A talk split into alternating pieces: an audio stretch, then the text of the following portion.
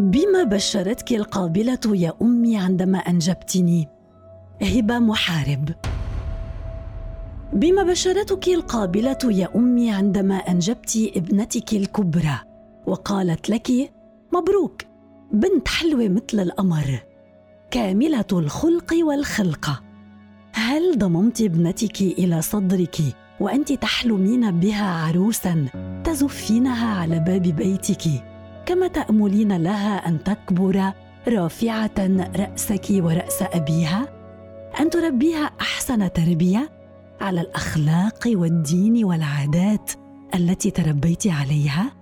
حتى اكتشفت مع مرور الأيام أن ابنتك الحلوة والجميلة غير طبيعية عن كل ما هو طبيعي حولك؟ مختلفة كل الاختلاف عما يحيط بك؟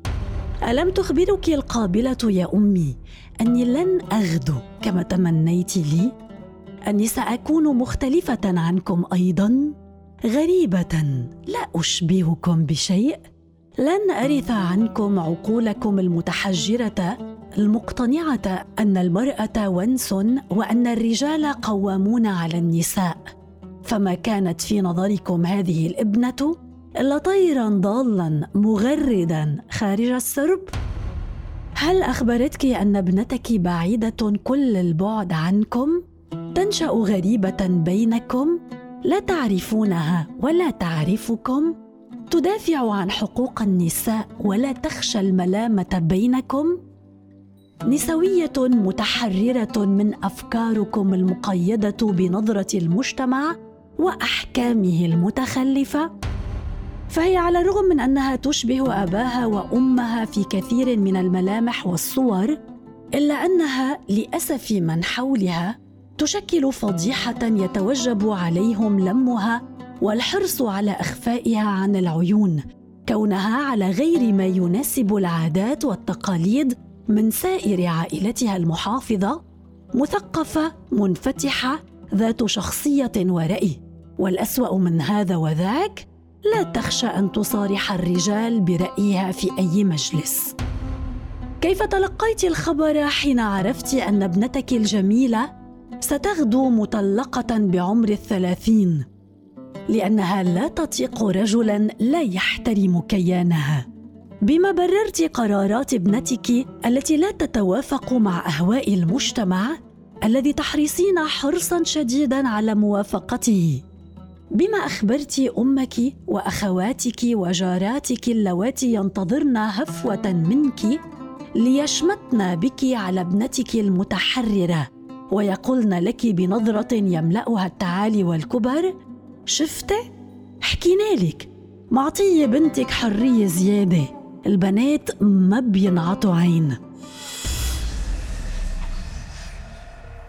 ألم تخبرك أيضا أن لابنتك كيانا كإنسان قبل أن تتجسد فيها وظيفة زوجة أو أم أو أخت أو شرف أو عرض؟ حيث فرض عليها أن صوتها عورة.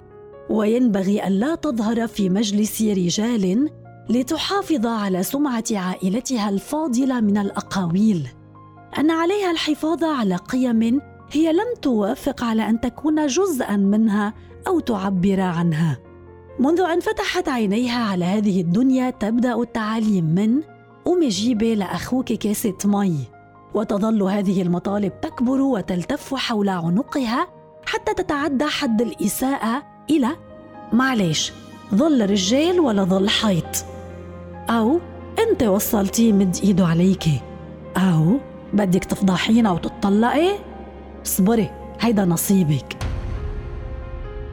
دون أن يكون هناك مجال أو فرصة تسمح لقول كلمة لا.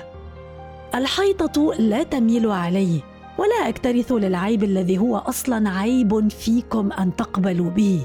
والفضيحة لمن ينام قرير العين وابنته في بيت قاتلها. لما على المرأة أو الفتاة أن تنشأ منذ نعومة أظافرها في قوالب وأدوار جندرية تحدد دورها في المجتمع كامرأة بغض النظر عن كيانها كإنسان. لما عليها أن تبرر قراراتها المصيرية عندما تفكر بالانفصال عن رجل مسيء لها. لما قرار امرأة بالانفصال يحدد مصير أخواتها بالزواج أو حتى مصيرها هي من زواج مستقبلي. لما اختيار فتاة لحياة العزوبية قرار لا يحترم بل يواجه بعين الشفقة تحت مسمى العنوسه ويوصف له دعوات النصيب العاجل. ناهيك عن زواج أرملة مقارنة بزواج أرمل فتختار الأرملة مجبرة أن تقضي الدهر وحيدة تقاسي الحياة كفا لألسنة الناس عنها.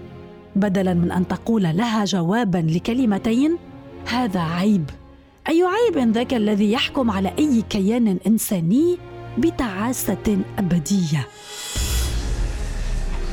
إن كانت أبسط حقوق الإنسان ما تزال حقا منتزعا في مفهوم العيب فتبا للعيب. أما آن لنا أن نقول لا العيب علينا. نحن نغير مفاهيمه ونشكلها كما نريد. متى نريد؟ العيب أن نخاف.